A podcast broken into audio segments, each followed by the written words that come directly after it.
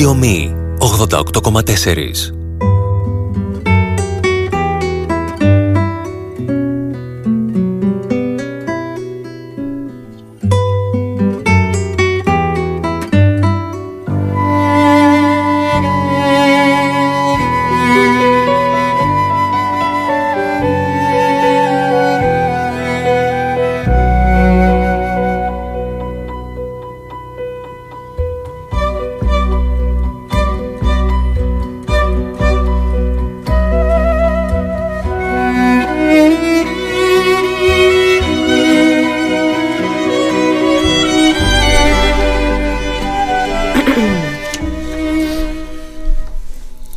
Φίλες και φίλοι, ακούτε το ραδιόφωνο του Radio Me 88,4 στα FM και στο διαδίκτυο radiome.gr. Στα μικρόφωνα ο Γιώργος και η Μαρία Καλογεράκη, στη ρύθμιση του ήχου και στη μουσική επιμέλεια η Ήβα Κουμαντάκη. Ακούτε την εκπομπή Κρήτη 1940-1945, κατοχή και αντίσταση. Είμαστε μαζί σας κάθε Σάββατο από τις 10 στις 11 ώρα το πρωί. Καλημέρα σας και καλή ακρόαση να έχουμε. Αγαπημένοι μας ακροατές, καλημέρα σας. Στο μικρόφωνο η Μαρία Καλογεράκη στη συχνότητα του Radio Me στους 88,4 στα FM. Ακούτε την εκπομπή Κρήτη 1940-1945. Κατοχή και αντίσταση. Η σημερινή μας εκπομπή θα ακολουθήσει τα βήματα της Σοφίας Αποστολάκη από το χωριό Αλικιανός Χανίων. Της γυναίκας που έχασε τον άντρα της Τηλιανό και τα δύο παιδιά της Νικόλαο και Χρήστο στη μάχη της Κρήτης. Στη Σοφία Αποστολάκη, που μετά τις δολοφονίες των παιδιών της από τους γενναίους και υπότες Γερμανούς, αλεξιπτωτιστέ, έγινε μοναχή και αφιέρωσε τη ζωή της στο Θεό, στο μοναστήρι του Αγίου Ιωάννου στις Κοριακέ Ακροτηρίου. Η φράση γενναίους και υπότες αλεξιπτωτιστέ την έχουμε συσσαγωγικά. Σήμερα λοιπόν θα συνομιλήσουμε τηλεφωνικά με τον επίτιμο σχολικό σύμβουλο πρωτοβάθμιας εκπαίδευσης κ. Εμμανουήλ Στυλιανού Νικολακάκη από το χωριό Αλικιανός θα μας μεταφέρεις σε εκείνη την περίοδο και τις εκτελέσεις που έγιναν στο χωριό του Αλκιανός τον Ιούνιο του 1941 και τον Αύγουστο του 1941 που αυτές οι εκτελέσεις είχαν άμεση σχέση με την υπόλοιπη ζωή της Σοφίας Αποστολάκη. Στην επόμενη εκπομπή αγαπητοί μας φίλοι θα σας δώσουμε το τηλέφωνά μας και τη διεύθυνση του ηλεκτρονικού μας ταχυδρομείου για τις ερωτήσεις και τις σημειώσεις σας και τις απορίες σας.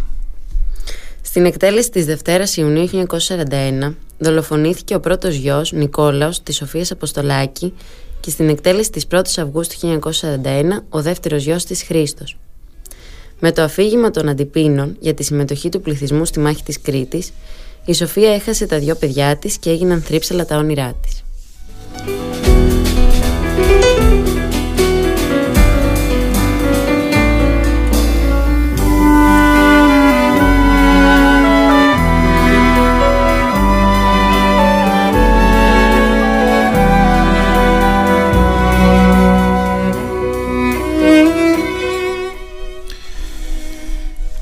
Η πτώση αγαπητές, αγαπητοί φίλοι των Γερμανών ολεξιπτωτιστών στην Κρήτη και η έναρξη της μεγάλης μάχης της Κρήτης έγινε το πρωί της 20ης Μαΐου 1941 πρώτα στα Χανιά, το μεσημέρι στο Ρέθινο και το απόγευμα στο Ηράκλειο, εδώ στο Ηράκλειο της Κρήτης. Από 20 λοιπόν ως 31 Μαΐου διήρκεσε αυτή η μάχη. Οι Γερμανοί είχαν πάρα πολλές απώλειες και επειδή δεν μπόρεσαν ποτέ να συγχωρήσουν τους κριτικούς για αυτές τις απώλειες άρχισαν να πλάθουν σε παρένθεση πάλι τη λέξη αντίπεινα σχεδίασαν αντίπεινα και τιμώρησαν τον πληθυσμό για την αντίστασή τους απέναντί τους. Αμέσως μετά τη μάχη της Κρήτης ο Χίτλερ μιλώντας στον κρατικό ραδιοφωνικό σταθμό του Βερολίνου τόνισε ότι οι Γερμανοί αλεξιπτωτιστές έδωσαν στην Κρήτη μια υποτική μάχη το 1941 δηλαδή η πρώτη λέξη για τους υπότες την ακούσαμε από τον ίδιο το Χίτλερ. Μια υποτική λοιπόν μάχη έδωσαν στην Κρήτη οι Γερμανοί αλεξιτοτιστές.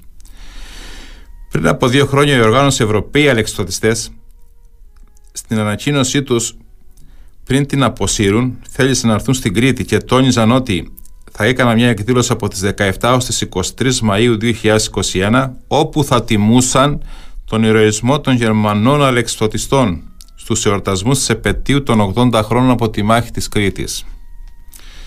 Ευτυχώς οι κριτικοί αντιστάθηκαν, διάφοροι φορείς αντιστάθηκαν και αυτό δεν έγινε ποτέ. Μελετώντας όμως εμείς τα γεγονότα της μάχης, προσπαθούμε να εντοπίσουμε και να κατανοήσουμε αυτόν τον ηρωισμό. Πάνωπλοι, με εφεδρίες και άφθονα πυρομαχικά αντιμετώπισαν στρατιώτες των συμμάχων, Έλληνες νεοσύλλεκτους, χωροφύλακες, τους μαθητές σχολής Ευελπίδων και άοπλους κριτικούς, άντρες, γυναίκες και παιδιά. Σε ποια μάχη ακριβώς εμφανίστηκε αυτός ο ρεϊσμός δεν εντοπίσαμε. Τόσα χρόνια ερευνούμε αυτή την περίοδο, αλλά δεν εντοπίσαμε ποτέ σε ποια μάχη ακριβώς εμφανίστηκε αυτός ο ηρωισμός των αλεξιπτωτιστών. Στο ύψος 107 στο Μάλμε που το εγκατέλειψαν οι Βρετανοί, στη μάχη της Καντάνου, στις μάχες στο Καστέλ και Σάμου στον Ταυρονίτη, στην κοιλάδα του Αλκιανού, στην πόλη των Χανίων, στο Ρέθυμνο, στην πηγή και στο Λατζιμάρε Θύμνου, στην πόλη του Ηρακλείου, στο Σκαλάνι, στην περιοχή Κοψά. Σε ποια μάχη ακριβώς; Σε όλες τις μάχες ιτήθηκαν. Χιλιάδες αλεξοδιστές χάθηκαν. Η αντίσταση του λαού ήταν κάτι που δεν το περίμεναν. Είχαν ζυμωθεί με το αφήγημα του ανίκητου στρατού.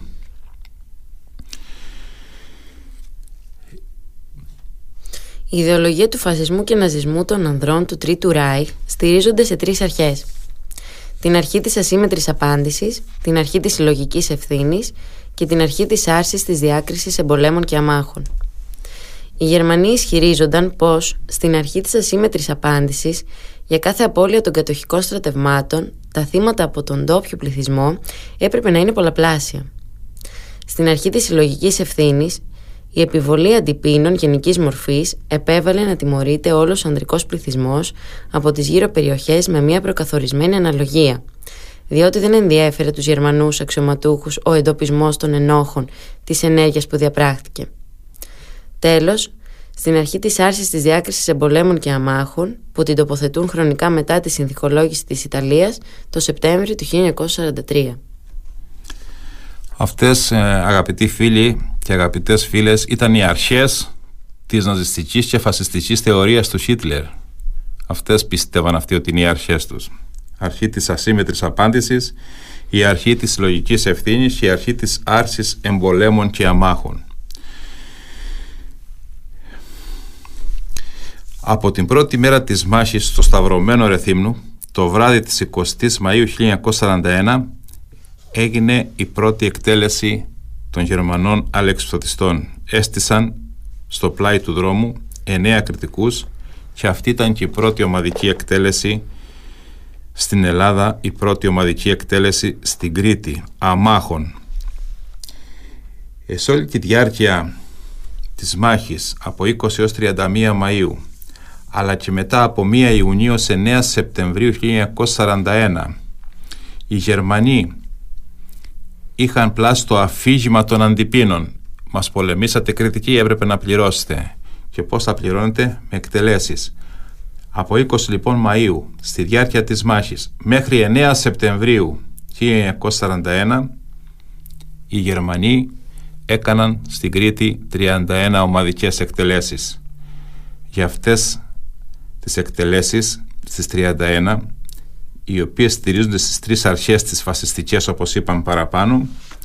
Με αυτές τις εκτελέσεις η ζωή της Σοφίας Αποστολάκη που θα πούμε παρακάτω θα ξετυλίξουμε την ιστορία της άλλαξε. Έτσι λοιπόν στα Χανιά είχαμε 19 ομαδικές εκτελέσεις από τους αλεξιπτωτιστές γιατί πρέπει να σας πούμε ότι οι αλεξιπτωτιστές από την Κρήτη δεν έφυγαν μετά τη μάχη έμειναν εδώ έμειναν εδώ ένα μέρος τους μέχρι τον, τον, ε, το φθινόπωρο του 1941 που αποχώρησαν.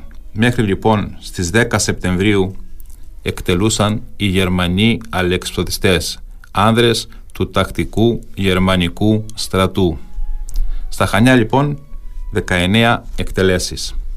Πλακάλωνα Κισάμου 23 Μαΐου 1941 Κακόπετρος 24 Μαΐου 1941 Αλικιανός 24 Μαΐου 1941 Μάλεμε 25 Μαΐου 1941 Μάλεμε 27 Μαΐου 1941 Κοντομαρί 2 Ιουνίου 1941 Αλικιανός 2 Ιουνίου 1942 Κάντανος 3 Ιουνίου 1941 Στέρνες 5 Ιουνίου 1941 Ταυρονή της Κισάμου 3 Ιουλίου 1941 Αλικιανός, ποταμός Κερίτης 1 Αυγούστου 1941 1 Αυγούστου 1941 Λαιλασία, πυρπόληση και καταστροφή του χωριό Σκινέ Αγιά Χανίων Ιούνιος 1941 Πατελάρη 2 Ιουνίου 1941 Βρύσες Κιδωνίας Ιούνιος 1941 Κυρτομάδος Θέση Λεπιδέ 2 Ιουνίου 1941 Περιβόλια Κιδωνίας 20 Ιουνίου 1941 Χώρας Φακίων από 1 έως 7 Σεπτεμβρίου 1941 Παλαιόχώρα Χανίων από 1 έως 9 Σεπτεμβρίου 1941 Αυτές λοιπόν ήταν 19 ομαδικές εκτελέσεις και μαζί με αυτές κατέστρεψαν και τρία χωριά την Κάντανο, το Σκινέ και την Αγιά στα Χανιά. Αυτές λοιπόν ήταν οι εκτελέσεις των Γερμανών στο νομό Χανίων. Με το αφήγημα πάντα των αντιπίνων. Αντίπεινα ονόμασαν αυτές τις δολοφονίες οι Γερμανοί αλεξιπτωτιστές οι άνδρες του τακτικού γερμανικού στρατού. Στο Ρέθυμνο είχαμε οκτώ ομαδικές εκτελέσεις μεταξύ των οποίων και την πρώτη είπαμε στην Κρήτη. Η πρώτη που έγινε στην Κρήτη την πρώτη μέρα της μάχης το βράδυ στη θέση Σταυρωμένος. Ναι. Σταυρωμένος 20 Μαΐου 1941 Σταυρωμένος 21 Μαΐου 1941 Μισήρια 23 Μαΐου 1941 ώρα 6 το απόγευμα και 24 Μαΐου 1941 ώρα 7 το πρωί. Αστέρι 1 Ιουνίου 1941 Αστέρι 3 Ιουνίου 1941 Άδελε 2 Ιουνίου 1941 Λούτρα 3 Ιουνίου 1941 Παγκαλοχώρη 3 Ιουνίου 1941 Κάθε εκτέλεση πατριώτες, κάθε εκτέλεση άφηνε πίσω του πόνο και φρίκι. Για να πάμε λοιπόν στο Ηράκλειο, στο Ηράκλειο τέσσερις ομαδικές εκτελέσεις. Αγάκου Μετόχη 21 Μαΐου 1941 Ηράκλειο, θέση Ηλιοφυτάκη Γουρνών, ανατολικά του αεροδρομίου Ηρακλείου, 5 Ιουνίου 1941. Σκαλάνη, νεκροταφείο, 5 Ιουνίου 1941. Ξηροπόταμος Ηρακλείου, Ιούλιος 1943.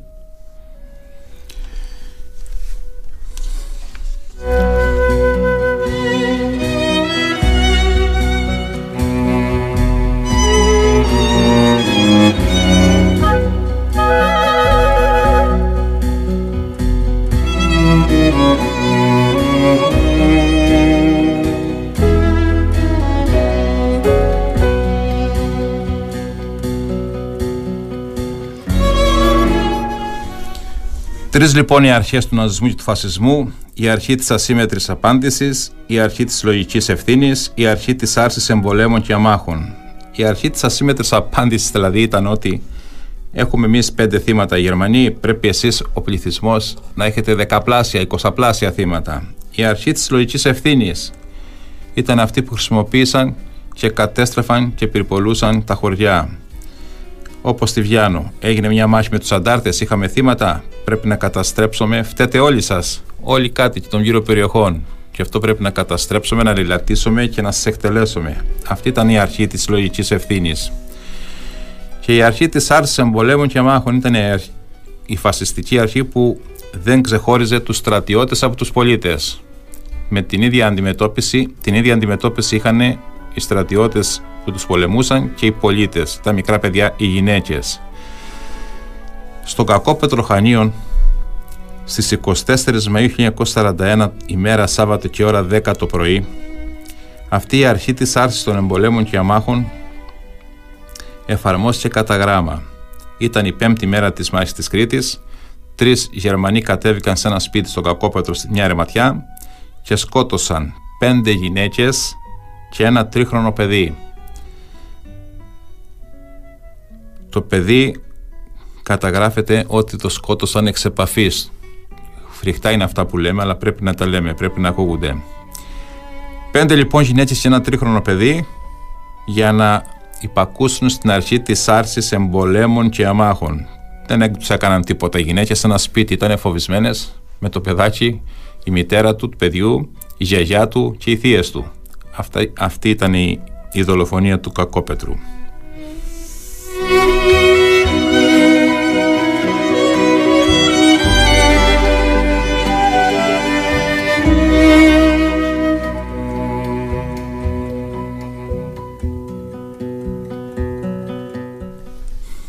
Αυτές λοιπόν οι εκτελέσεις που είπαμε παραπάνω είχαν ως αποτέλεσμα στις δύο από αυτές να εκτελεστεί στην πρώτη στις 2 Ιουνίου του 1941 ο πρώτος γιος της Σοφίας Αποστολάκη και στις της 1 Αυγούστου 1941 στον ποταμό Κερίτη ο δεύτερος γιος της για να αλλάξει όλη της η ζωή.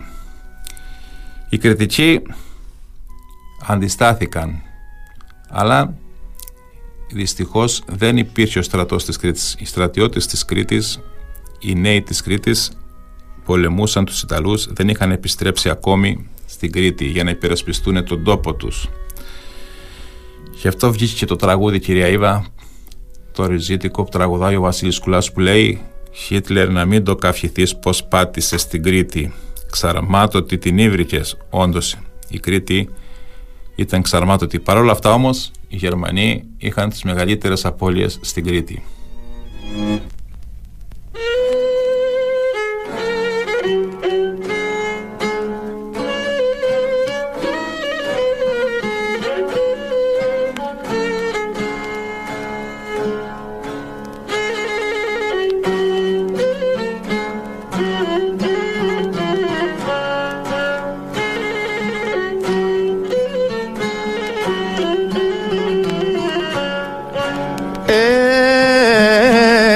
Χιτλέρ να μη Χιτλέρ να μην το καυχηθείς. Πώς πα, ε, πώς πάτησε στην Κρήτη. Πώς πα, ε, πώς πάτησε στην Κρήτη. Εξαρμάτω τι ξαρμάτω τι την έβρικες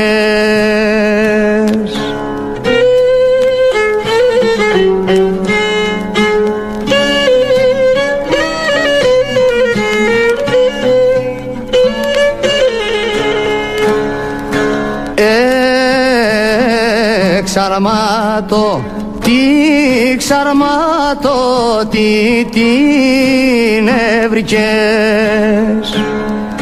Και ε, και λείπαν τα παιδιά της. Και ε, και λείπαν τα παιδιά της. Ε, στα ξένα, ε, πώς τα ξένα, ε, πολέμουσανε.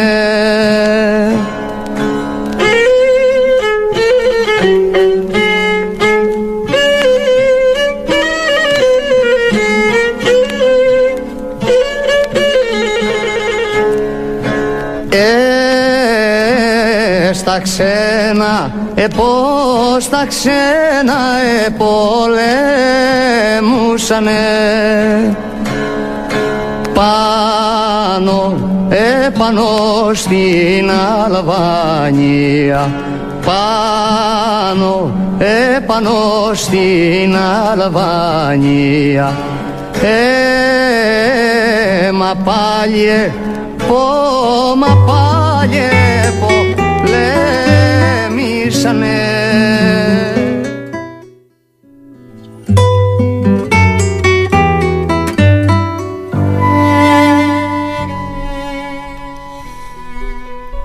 Αγαπητοί φίλοι, στην περιοχή του ακροτηρίου Χανίων, δίπλα στο χωριό Πιθάρι, υπάρχει η, το γυναικείο μοναστήρι του Αγίου Ιωάννου του Προδρόμου, στις κορακές ακροτηρίου. Είχα την τιμή να υπηρετήσω εκείνο το σχολείο του Πιθαρίου, το μονοθέσιο σχολείο του Πιθαρίου, 8 χρόνια. Το μοναστήρι στην είσοδο του απ' έξω έχει μια πολύ ωραία πλατεία. Συνηθίζαμε λοιπόν και από το προηγούμενο δάσκαλο και εγώ να πηγαίνω με τα παιδιά περιπάτους εκεί έξω από το μοναστήρι, στην πλατεία. Μπαίναμε και στο μοναστήρι, βλέπαμε και τις μοναχές, βλέπαμε και, βλέπαμε και την ηγουμένη και εκεί για πρώτη φορά εγώ το 1988 άκουσα για τη μοναχή Ελισάβετ, τη Σοφία Αποστολάκη, το κοσμικό της όνομα. μοναχή Ελισάβετ που μου είπε μια καλόγρια από το χωριό Πιθάρι ότι έστεκε στην πόρτα του μοναστηριού και όποιος περνούσε ή όποιος έμπαινε μέσα είχε βγάλει μια καρέκλα στην πόρτα και όποιος έμπαινε μέσα τον ρωτούσε θα γυρίσει, θα γυρίσει ο Χρήστος μου, δεν θα γυρίσει, θα γυρίσει. Αυτό ρωτούσε και εκεί ακούσαμε λοιπόν πρώτη φορά το όνομά της και μάθαμε την ιστορία της την οποία μετά αρχίσαμε να τη σκαλίζουμε και, και την αποκαλύψουμε, θα την αποκαλύψουμε σήμερα με τη Μαρία την ιστορία της Σοφίας Αποστολάκη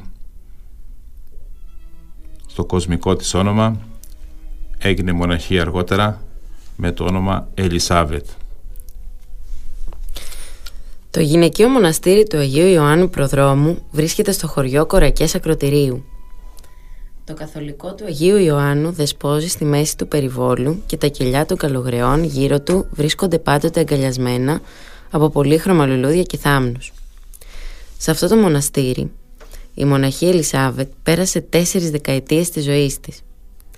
Το κοσμικό της όνομα ήταν Σοφία, το γένος Μαρούλη.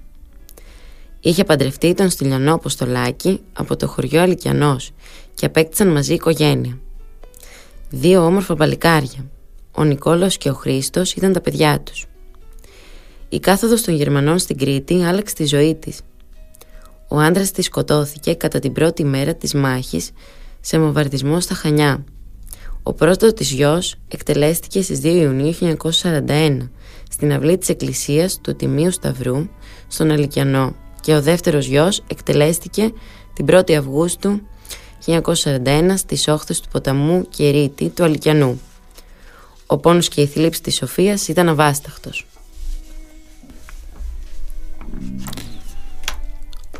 Αυτά ήταν τα κρυφά εγκλήματα των Γερμανών. Πέρα από τις εκτελέσεις, πέρα από τους σκοτωμούς, πέρα από τους θανάτους. Είναι αυτό που έμενε πίσω τους. Έχουμε λοιπόν μια γυναίκα όμορφη, τη Σοφία Αποστολάκη, το γένος Μαρούλη, μια ευτυχισμένη οικογένεια, το σύζυγό της Τηλιανό, δύο παιδιά, 23 και 18 χρονών, το 1941, ο άνδρας της να έχει ένα ταβερνίο στον Αλκιανό και μια ευτυχισμένη ζωή πριν την κάθοδο των Γερμανών στην Κρήτη. Αυτή λοιπόν την ευτυχισμένη ζωή διέκοψαν αυτοί οι στρατιώτες, οι γενναίοι και οι πότες σε εισαγωγικά Γερμανοί ελεξιτοτιστές. Βρήκαμε στον Αλκιανό το Γεώργιο Αρεκλάτσι το 2019 και ξεκίνησε να μας λέει την ιστορία της Σοφίας Αποστολάκη και της οικογένειάς της. Θα σας διαβάσω ακριβώς με την προφορά του του Γεωργίου Αρεκλάκη ο οποίος δυστυχώς σήμερα δεν υπάρχει στη ζωή τι, τι μας είπε ο Αντώνης λοιπόν Κεραμιανάκης ο χωριανός μας είχε ένα ταξί. Ο χωριανός δηλαδή από τον Αλυσιανό. Και τον επήρανε από εδώ χωριανοί μας να τους πάει στα Χανιά. Η Γερμανία επέφτανε τότε στο Κολυμπάρι όχι ακόμη εδώ στην πεδιάδα του Αλυσιανού. Μέσα στο ταξί μπήκανε ο Στυλιανός Αποστολάκης που είχε ένα ταβερνίο εδώ στον Αλτσιανό και ήθελε να ψωνίσει πράγματα για την ταβέρνα του. Μπήκε ένας χωριανός μας, ο Αναστάσης Καψαλάκης, ήταν στρατιώτης και πολέμησε στην Αλβανία τους Ιταλούς. Είχε γυρίσει με κρυοπαγήματα. Όταν έμαθε ότι πέφτουν οι Γερμανοί, μπήκε στο ταξί να πάει στα Χανιά να παρουσιαστεί, να πολεμήσει. Στο ταξί μπήκε και τα Χανιά και ένας βατολατσιανός, από το βατόλακο δηλαδή, ο Γιάννης Μαρκουλάκης, η γυναίκα του ήταν δασκάλα. Τη λέγανε Μαρίτσα. Μαζί με τον οδηγό, τον Κεραμιανάκη, στο ταξί ήταν όλοι μαζί τέσσερις ανθρώποι. Εφτάξανε στα Χανιά και περάσανε τη γέφυρα του Κλαδισού.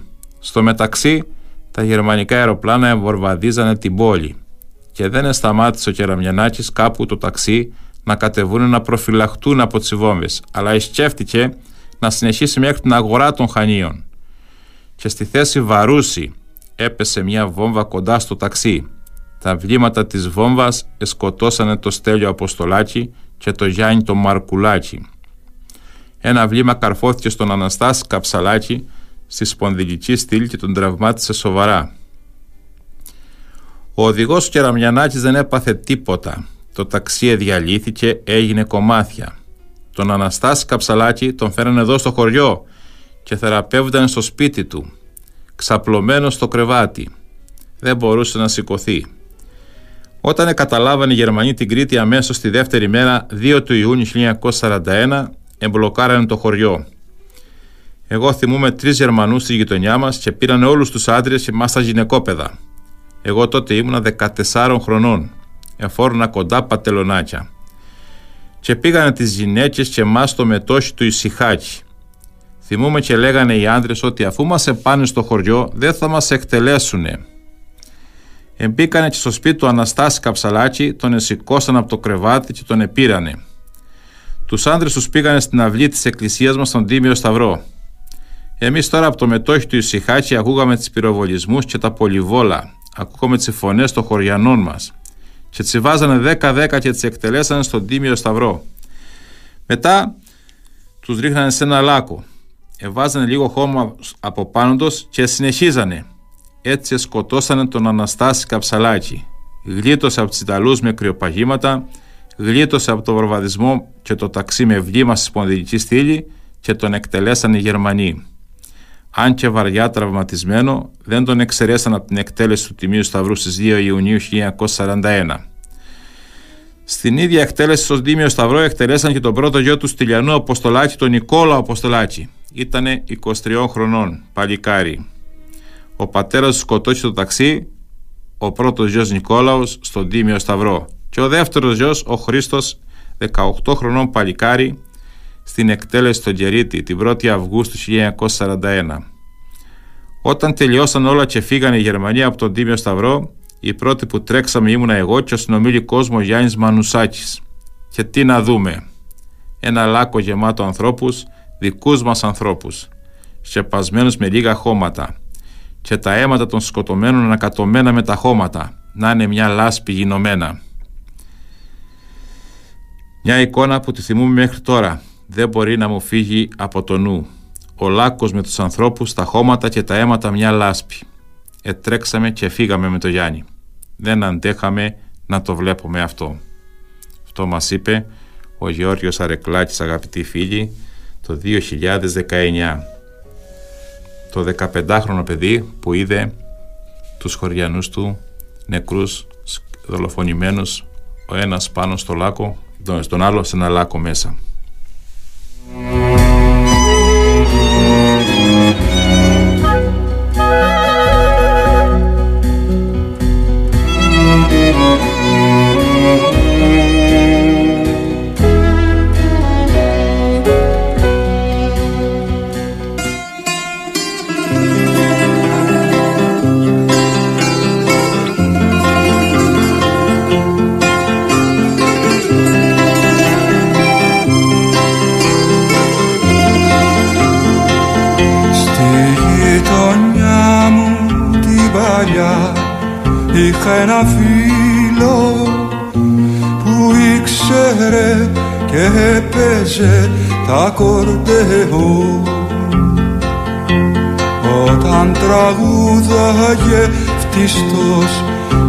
Ήταν ο ήλιος Φώτιες στα χέρια του ανάβε τα κορδεό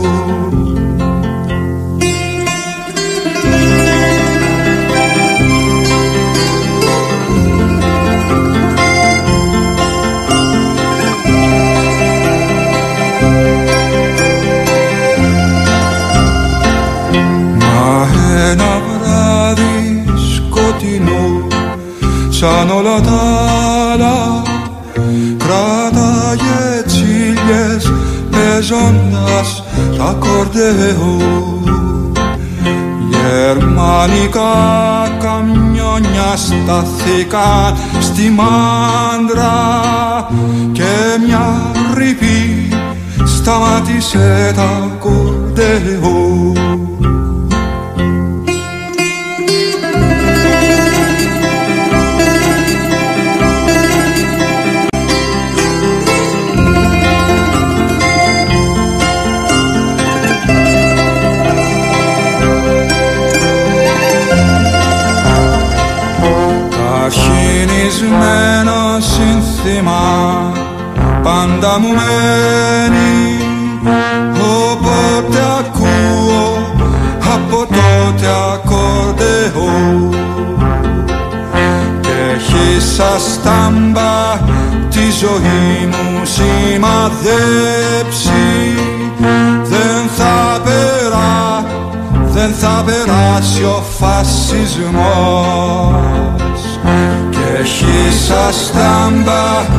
τη ζωή μου σημαδέψει.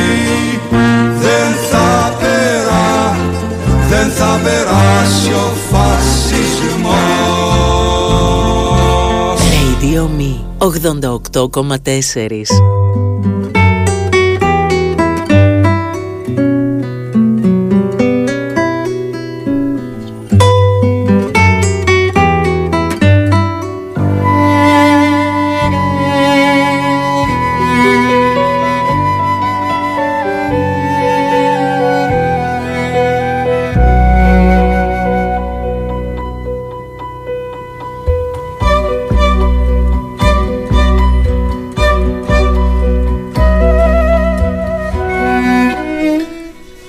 Αγαπητοί φίλοι, επιστρέφουμε στο ραδιόφωνο του Radio Me στους 88,4 στα FM και στο διαδίκτυο radiome.gr. Στα μικρόφωνα ο Γιώργος και η Μαρία Καλογεράκη, στη ρύθμιση του ήχου και στη μουσική επιμέλεια η Ήβα Κουμαντάκη. Ακούτε την εκπομπή Κρήτη 1940-1945, κατοχή και αντίσταση, κάθε Σάββατο μαζί σας από τις 10 ως τις 11. Αγαπημένοι μας ακροατές, καλημέρα σας. Στο μικρόφωνο η Μαρία Καλογεράκη στη συχνότητα του Radio Me στους 88,4 στα FM. Ακούτε την εκπομπή Κρήτη 1940-1945, κατοχή και αντίσταση.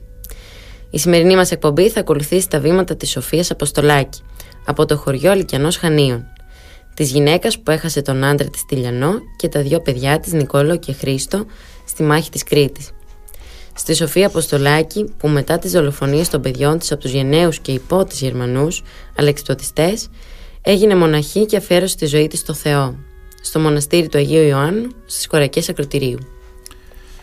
Συνεχίζουμε λοιπόν την ιστορία, τη δραματική ιστορία της Σοφίας Αποστολάκη.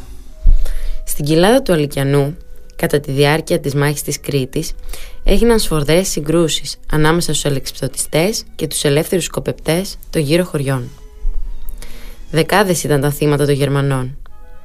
Όταν τα ναζιστικά στρατεύματα κατέλαβαν την Κρήτη, ο διοικητής Στούντεντ αποφάσισε να επιτρέψει για λίγες ημέρες στους αξιωματικούς και στρατιώτες του να εκδικηθούν τους νεκρούς Γερμανούς. Τις πρώτες ημέρες της κατάληψης των νομό Χανίων έγιναν αποτρόπαια εγκλήματα πολέμου. Στις 2 Ιουνίου 1941 γερμανικά στρατεύματα έφτασαν στον Αλικιανό. Κύκλωσαν το χωριό και στην αυλή της εκκλησίας του Τίμιου Σταυρού εκτέλεσαν 42 άντρες. Μεταξύ των εκτελεσμένων ο πρώτος γιος της Σοφίας Νικόλαος Αποστολάκης. Για την πρώτη εκτέλεση στον Τίμιο Σταυρό διαβάζουμε οι Γερμανοί από την πρώτη στιγμή της επικράτησής των έριξαν το σύνθημα ότι ο πληθυσμός πρέπει να γυρίσει χωρίς φόβο στα καθημερινά του έργα. Όσοι ελικιανώτες είχαν απομακρυνθεί γύρισαν τότε στα σπίτια των. Δεν πρόλαβαν όμως να ξαναρυθμίσουν τη ζωή των και δέχτηκαν το φοβερό μπλόκο της 2 του Ιούνιου 1941. Τους μάζεψαν όλους, γυναίκες, άντρες, παιδιά τους πιο πολλούς με τα νυχτικά, στην αυλή της εκκλησίας του Τίμιου Σταυρού. Εκεί ξεχώρισαν τα γυναικόπαιδα και τα μετέφεραν στο κλειστό περίβολο του μετοχείου Ισυχάκη και άλλα στο κτίριο του Δημοτικού Σχολείου. Έκαναν έπειτα επιλογή των αντρών και αφού κράτησαν μία ομάδα από 42 άτομα, τους υπόλοιπους τους έβαλαν στον κάμπο του Κυρίτη για να περισυλλέξουν και ενταφιάσουν τα πτώματα. Όσους κράτησαν τους έβαλαν και άνοιξαν μεγάλο μαδικό τάφο. Έπειτα τους έδεσαν τον ένα πλάι στον άλλον και τους διάβασαν την απόφαση της εκτέλεσης. Ο Λάκος ήταν στο περιβόλι σε επαφή με έναν τυχίσκο της αυλής της εκκλησίας. Επάνω στον τυχίσκο τους τοποθετούσαν ένα δέκα και τους έριχναν ρηπές πολυβόλων. Την πτώση των σωμάτων μέσα στο Λάκο ακολούθησε ρήψη χειροβομβίδων Έγινε γνωστό ότι ο αριθμός των εκτελεστέντων ανήλθε στους 42. Το προσκλητήριο όμως όσων επέζησαν έδειξε απόντα 38 γνωστά ονόματα. Οι υπόλοιποι τέσσερις ήταν επισκέπτες και έμειναν ανώνυμοι. Μέσα στην αλοφροσύνη της φρίκης κάθε εικόνα και κάθε συνειρμός είχαν αφανιστεί. Στις 2 λοιπόν Ιουνίου 1941 ο πόνος της Σοφίας Αποστολάκης ήταν διπλός. Έχασε τον άντρα της Τηλιανό στις 20 Μαΐου, τώρα πενθεί και τον πρώτο της Ζιό Νικόλαο που σκοτώθηκε στην αυλή της εκκλησίας του χωριού της, στον Τίμιο Σταυρό. Εκεί στο λάκκο με τα πτώματα βρίσκονταν κάθε μέρα η Σοφία με ένα μικρό κερί αναμένο. Η μόνη παρηγοριά της πλέον ήταν ο δεύτερος γιος, ο 18χρονος Χρήστος. Ώστε την αποφράδα ημέρα την 1η Αυγούστου 1941. Εκείνη την ημέρα οι Γερμανοί οργάνωσαν και εκτέλεσαν ένα σχέδιο για τα χωριά της Τσιδονίας στην ιστορία έμεινε ως το μπλόκο του ποταμού Κερίτη και το οποίο μπλόκο περιγράφεται ως εξής.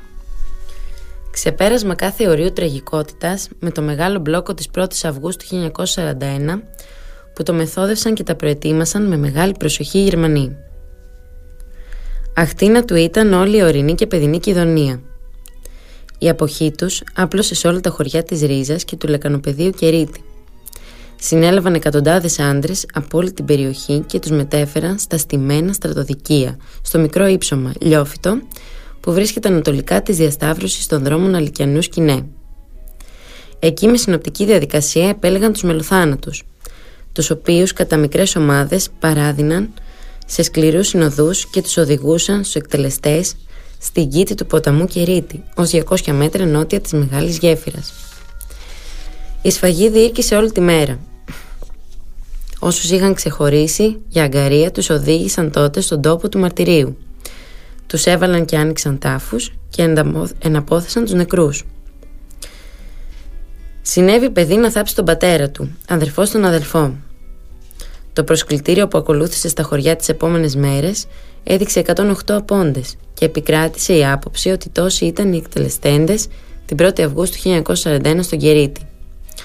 Όταν όμως κατά το 1950 έγινε η ανοικοδομή των οστών του Μαυσολίου που χτίστηκε ανατολικά της γέφυρας στην εφετηρία του δρόμου προς Φουρνέ, τα κρανία φανέρωσαν 118 εκτελεστέντες. Οι παραπάνω 10 ήταν περαστικοί και έπεσαν συμπτωματικά μέσα στον μπλόκο.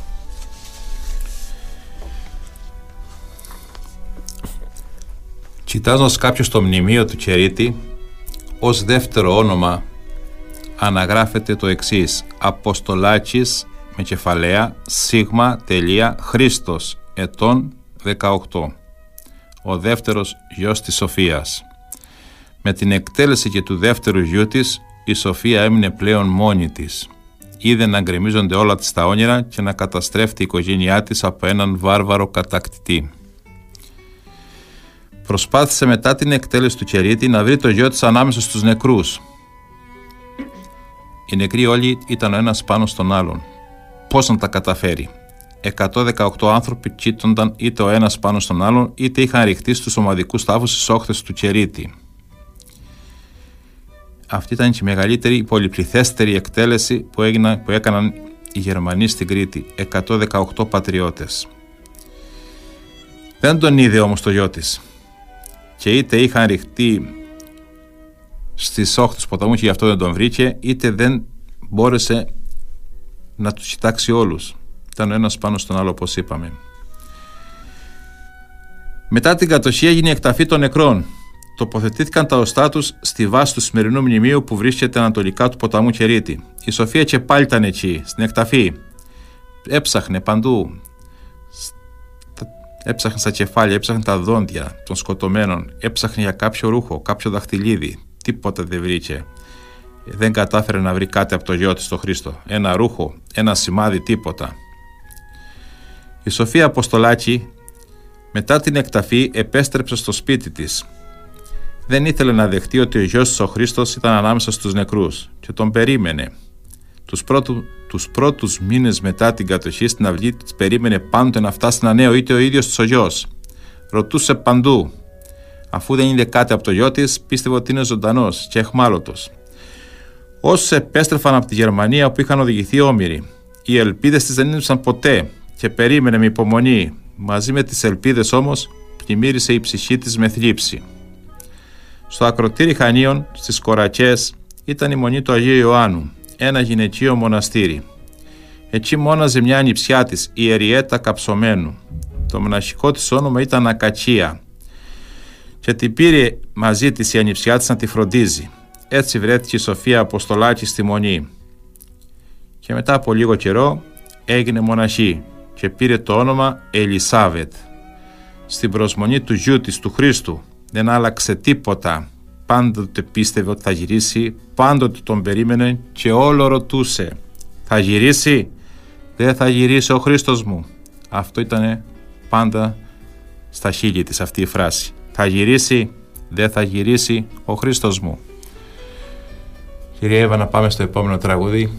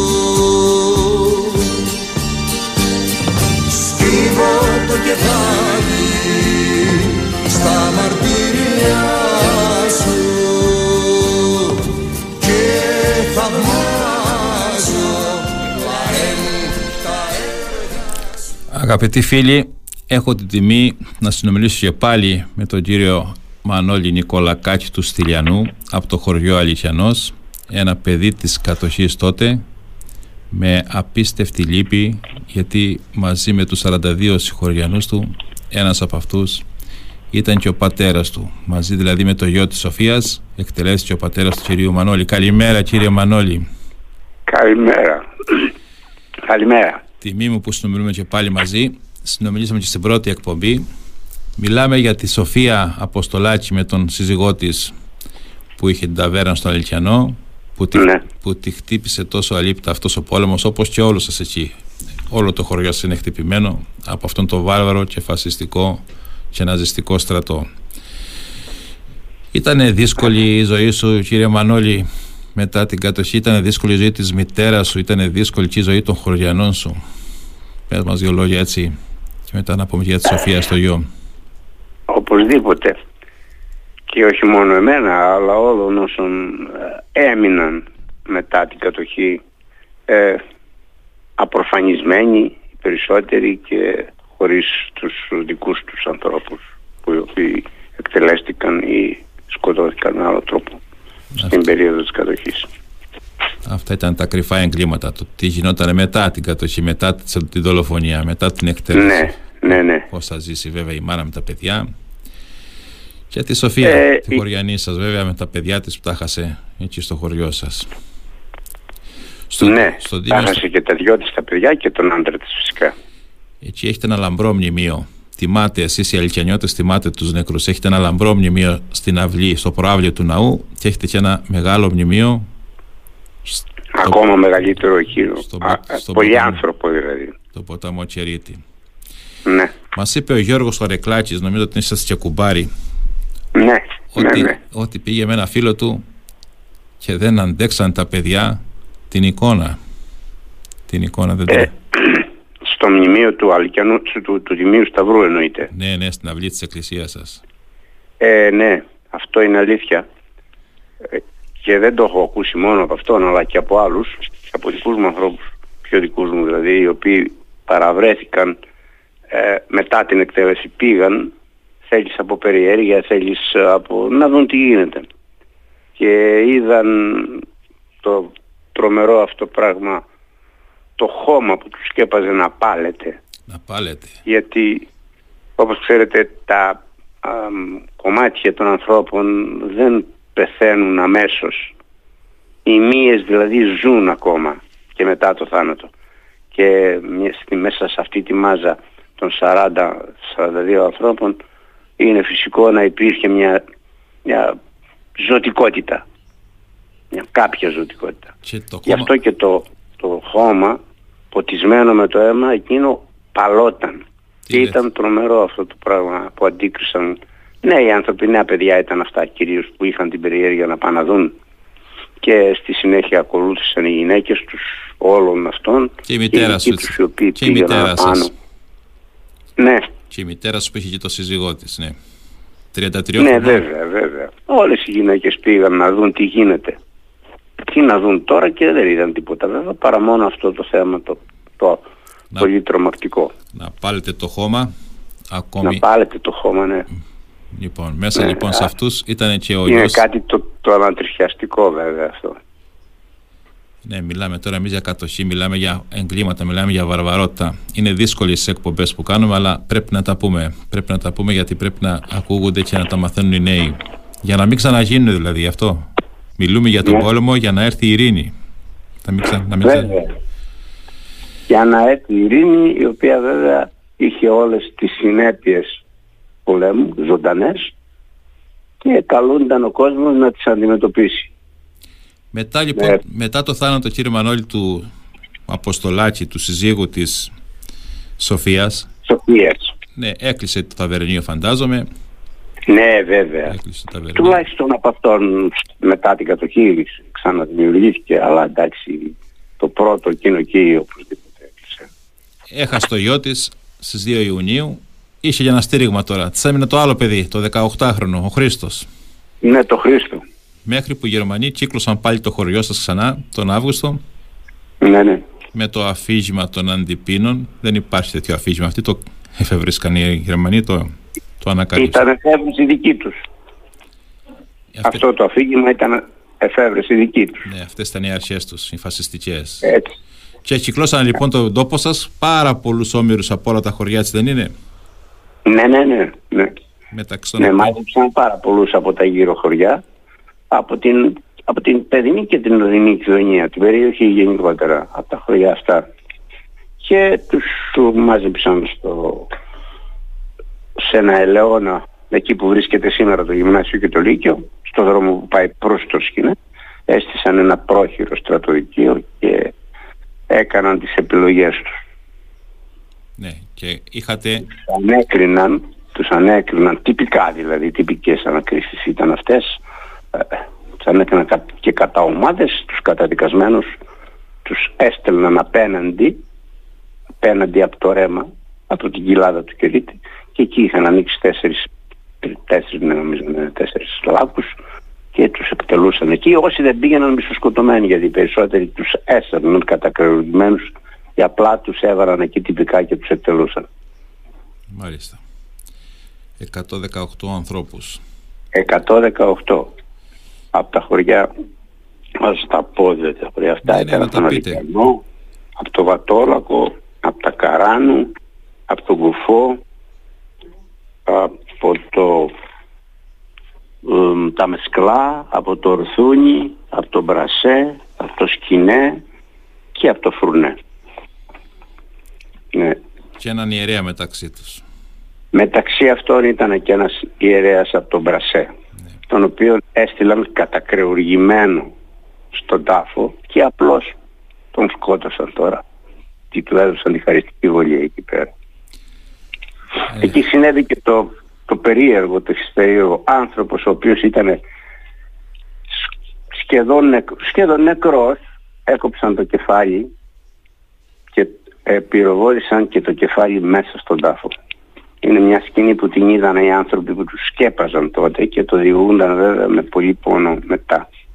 μάλιστα οι γενναίοι σε εισαγωγικά και οι πότες Γερμανοί αλεξιπτωτιστές που θέλουν να έρχονται και στην Κρήτη να, γιο- να εορτάζουν και να τιμούν την, τον ηρωισμό των αλεξιπτωτιστών μάλιστα. Και να, και να σκεφτεί κανένας ότι αυτούς τους υπότες σκέφτηκαν να τους τιμήσουν ιδιαιτέρως. Μάλιστα. Ο Ιού καιρού. Ευτυχώς που, προ- που δεν έγινε αυτό το Ευτυχώς που υπάρχετε εσείς, τα θυμίζετε αυτά. Ευτυχώς που υπάρχετε εσείς. Εσείς οι, χανιώ... Οπότε, οι χανιώτες δηλαδή, που αντιστέκεστε. Γιατί αυτοί επισκέπτονται συχνά τα χανιά, το νεκροταφείο τους. Βέβαια. Ε, άνθρωποι ήταν, δεν λέω, σκοτώθηκαν και αυτοί πιθανόν ορισμένοι να μην το ήθελαν κιόλας να ήταν και επίδημα, αλλά το να τιμήσουμε τους, δωρο, τους δωροφόνους ως, ως ήρωες πάει πάρα πολύ. Ε, να κλείσουμε, ε, κύριε Μανώλη, να κλείσει η Μαρία την ιστορία με την Αποστολάκη τη Σοφία και θα μην, μην κλείσετε το τηλέφωνο, θα συνεχίσουμε να μιλάμε. Να Μαρία, να κλείσει Ναι, ναι. την ιστορία. Ναι, ευχαριστώ. ευχαριστώ. Στο ίδιο μοναστήρι του Αγίου Ιωάννου ζει σήμερα η μονή, η μοναχία Αγαθαγγέλη. Υπηρέτησε τον Άγιο Ιωάννη από τη θέση και της μοναχής και της ηγουμένης. Τώρα είναι ηλικιωμένη και θυμάται τις συζητήσεις της με την Ελισάβετ, τη Σοφία Αποστολάκη. Ναι. Η μοναχία Αγαθαγγέλη διηγείται το Φεβρουάριο του 2019. Μιλούσαμε πολύ με την Ελισάβετ. Είχε χάσει τον άντρα και τα δυο αγόρια της στην κατοχή με τους Γερμανούς. Αυτοί ζούσαν στον Αλικιανό. Είχε παντρευτεί τον Στέλιο Αποστολάκη και είχαν μια καλή οικογένεια. Είχαν δύο παλικάρια. Και έμεινε η ίδια μετά που φύγαν οι κατακτητές να ζει το δικό της δράμα. Ποτέ δεν πίστεψε ότι ο μικρός της γιος σκοτώθηκε στον Κερίτη. Πίστευε ότι τον είχαν πάρει οι Γερμανοί όμοιρο. Και τον περίμενε πάντα. Με τις ώρες έστηκε στην πόρτα του μοναστηριού και όποιος έρχονταν τον ρωτούσε ποιος είναι. Πίστευε ότι το γιο της τον είχαν κλείσει σε ένα στρατόπεδο συγκέντρωσης στη Γερμανία. Και μου έλεγε πάντοτε «Ο γιος μου είναι εχμάλωτος στα σύρματα και θα γυρίσει, δεν θα γυρίσει». Κάθε χρόνο το μήνα Μάιο θυμόταν τους Γερμανούς που έπεσαν στην Κρήτη και η θύμηση αυτή της προκαλούσε μεγαλύτερη θλίψη. Και μου έλεγε «Εγώ όταν πεθάνω θέλω να είναι Μάης. Τον Μάη θέλω να πάω στον Κύριο». και ήρθε ο Μάης του 1979. Αρρώστησε, ήταν και μεγάλη στην ηλικία και έπεσε στο κρεβάτι. Εγώ πήγαινα και την έβλεπα καθημερινά. Τις τελευταίες ημέρες ήμουν συνεχώς δίπλα της. Στις 3 του Μάη του 1979 πέθανε ήσυχα.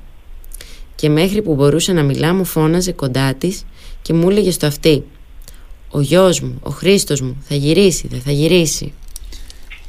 Μια δραματική ιστορία κύριε Μανώλη που πρέπει Ναι. να, τη διδάξ, να τη διδάσκουν τα, τα παιδιά του σχολείου και του χωριού σας. Αυτή η ιστορία με την κυρία, με, τη, Σο- με την αείμιστη πλέον Σοφία Αποστολάκη Ναι. Ελισάβετ, η οποία δεν βρήκε κάτι του γιού της, έψαχνε, δεν βρήκε ούτε ένα ρούχο, ούτε... Ναι, ναι, δεν το βρήκε, ναι. Και πίστεψε ότι ζει, αλλά δεν, η αλήθεια είναι ότι ήταν νεκρός. Ναι, ναι, το ξέρουμε ότι ο, το, ο Χρήστος σκοτώθηκε στον Κρήτη με τον, την 1η του Αυγούστου. Αυτή η γυναίκα ήταν μια πώς να την, δεν ξέρω πώς να τη χαρακτηρίσει κανένας ήταν η πονεμένη μάνα τίποτα παραπάνω Η μάνα Που της της κατοχής. άλλαξε της καημένης, ας πούμε και έγινε καλόδρια στις κορακές όπως είπατε και προηγουμένως. Να πω μια λεπτομέρεια που δεν την ξέρουν πολλοί. Είχε γίνει μια προσπάθεια για το Χρήστο το παιδί της να μην εκτελεστεί από κάποιον κουνιάδο της θείο του παιδιού δηλαδή ο οποίος ήταν και διερμηνέας των Γερμανών. Έκανε αυτός μια πρόταση και μια ε, παράκληση στον περίφημο δόκτορα αυτός ήταν ε, ο αξιωματικός της περιοχής εδώ να, τον, να μην τον εκτελέσουν δυστυχώς δεν έγινε ε, δυνατό δεν κατέστηκε δυνατό και ο, ο Χρήστος εκτελέστηκε αυτό δεν το ξέρουν πολύ Μάλιστα. Κύριε Μανώλη, σας ευχαριστώ ναι που μου κάνετε την τιμή να συνομιλήσουμε και σήμερα μαζί να είστε καλά από το να είστε ιστορικό καλά. χωριό σας Αλικιανό. Εμείς πάντα αφιερώνουμε τις εκπομπές μας σε αυτούς τους αναθεωρητές της ιστορίας που προσπαθούν να ισιώσουν, να παραχαράξουν, να λιώσουν την ιστορία της Κρήτης, να τη διαστρεβλώσουν, χωρίς να ξέρουν όμως ότι πάντοτε η ιστορία αποκαλύπτεται. Σε αυτούς λοιπόν αφιερώνουμε τις εκπομπές μας. Σε ευχαριστώ πάρα πολύ. Σας ευχαριστούμε πολύ. Ευχαριστώ και εγώ. Αν είχατε χρόνο, αν έχουμε λίγο χρόνο, έχουμε; Έχουμε ε, μισό λεπτό μόνο. Αλλά μπορούμε να ξαναβγούμε στον αέρα το άλλο Σάββατο αν θέλετε. Θέλετε να... Έχω διαβάσει ένα ποίημα που έγραψε ένας χωριανός μας ποιητής για αυτούς τους ανθρώπους. Ένα απόσπασμα, ένα μικρό απόσπασμα. Ωραία. Να δώσουμε Το ραντεβού έγραψε. το άλλο Σάββατο λοιπόν να Το ξαναβγείτε. άλλο Σάββατο, το Στο άλλο τηλέφωνο να Σάββατο. το πείτε. Ευχαρίστως, βεβαίως.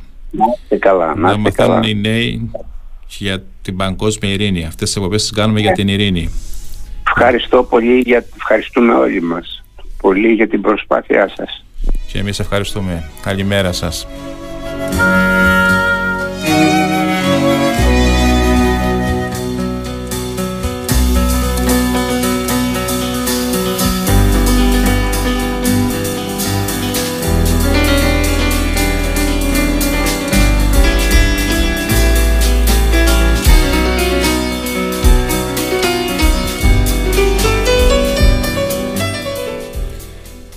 Αγαπητοί φίλοι, εδώ κάπου εδώ τελειώσαμε και για σήμερα. Δίνουμε ραντεβού το άλλο Σάββατο στις 10 η ώρα στην εκπομπή Κρήτη 1941-1945 κατοχή και αντίσταση.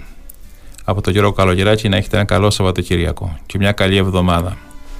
Αγαπημένοι μας ακροατές, σας ευχαριστούμε πολύ. Θα μπορείτε να μας ακούτε κάθε Σάββατο στη συχνότητα του Radio Me 88,4 και στο ίντερνετ radiome.gr από τις 10 έως τις 11 το πρωί. Καλό Σαββατοκύριακο.